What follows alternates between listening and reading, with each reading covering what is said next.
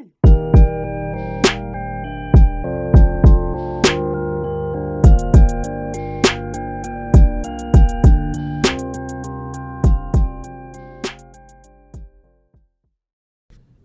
Wednesday and welcome to the Between the Dream podcast. I'm your host, Richard Taylor Jr., reporting to you live from the Workhorse HQ in Edmonds, Washington. I hope that you all are doing well and I hope that you've had a good week up until this point. I'm so excited for today's convo. It's going to be a good one. But before we get into it, I want to say thank you so much to all of you all who are tuning in for the first time or one of the few first times.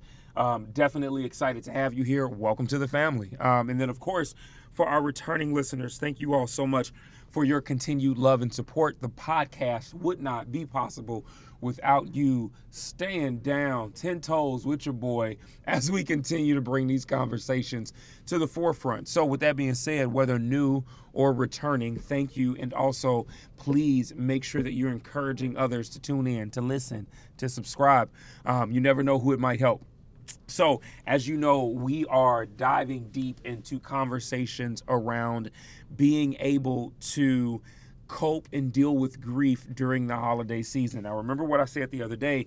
Instead of going point by point throughout one episode, I wanted to break it up and have different conversations because I think that sometimes it's needed when we talk about being able to grieve, right? Like we might just need one thought in the moment, we might just need one thing in the moment. And I want to keep that flow going. So today, I want to focus our time in on being able to deal with, and it could be a multitude of things, but our stubbornness, our pride, maybe our shame and guilt that causes us not to ask for help when we grieve, specifically during the holiday season, right? Here's the reality after the loss of anything, you're going to deal with at some point in time a form of grief. It looks different for everyone. Some folks grieving might show more through the emotional standpoint, where it is met with a ton of tears and a lot of emotional outburst and maybe the outward appearance aspect. But then for others, it might be a thing of their grief is is silent and we don't necessarily get a chance to see it. They they went from being highly extroverted and outgoing to completely silent. For some, it could be done through an addiction or through maybe a bad habit that's picked up, right? Um, grief can show itself in different ways.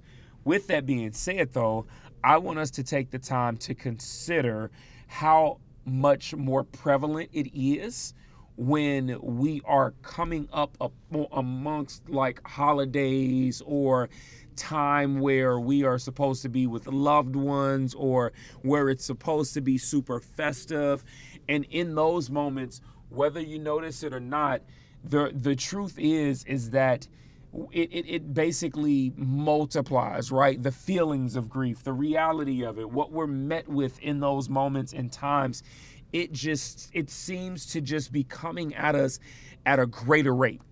And so I want us to take the time today to consider what it would take for us to be consistent in asking for help when struggling with our grief when we when we feel it coming on when we feel the change in our our patterns in our habits and maybe even the simple things and how we're responding to our friend groups or the people around us right?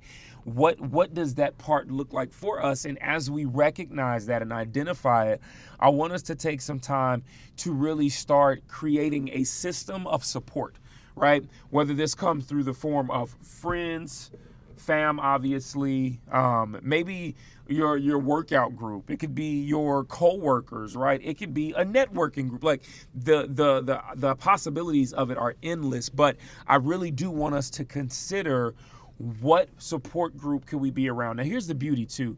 It doesn't have to be a multitude of people because i'm not saying that we're about to sit down and have a come to jesus intervention. That's not what i mean It could literally be one to two solid relationships with individuals that you, one, have been able to identify as having your best interest at heart, but then two, also being able to identify as somebody that you trust and feels safe, right? And so in this, I don't want you to feel like, okay, I've got to find a huge group of individuals in order to make this work. No, that is not what I'm saying. I'm simply saying, what solid individuals can you find? Not big groups, but what consistent individuals can you find?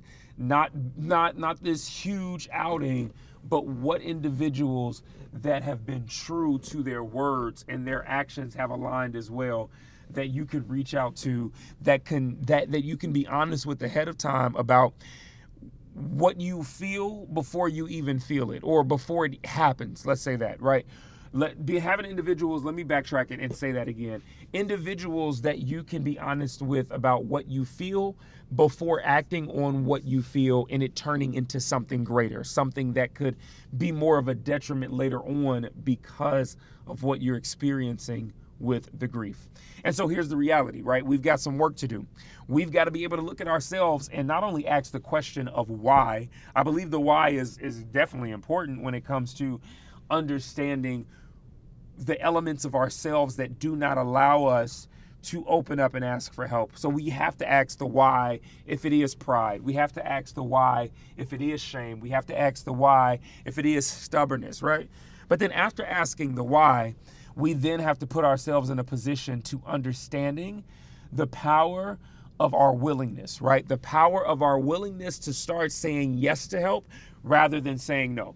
And this is kind of hard, right? But it's the truth. If we do not ask for help and if we do not start embracing the power of the willingness portion, what we can find ourselves dealing with is not only a greater hill to climb later on as we finally choose to heal, but if we don't ask for no, our no could actually lead. I'm sorry, if we don't ask for help in those moments, our no and the rejection of help can actually put us in a position to where we are now embarking upon unnecessary um, uh, detriments, turmoils, trials, and traumas. Like we are literally pouring more fuel on to an already lit fire.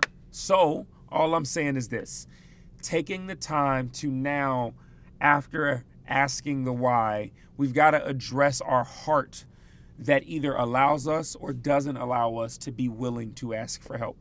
Simple things that I believe could be really helpful and beneficial when it comes to getting the help that we receive in the spaces of grief, specifically during these holiday seasons. And of course, as we learn to champion it here, it gives us a greater opportunity to champion it throughout the next year and throughout our lives. And we build up this rapport within ourselves that gives us an opportunity to start seeing our strength on a greater level as we move forward in our lives.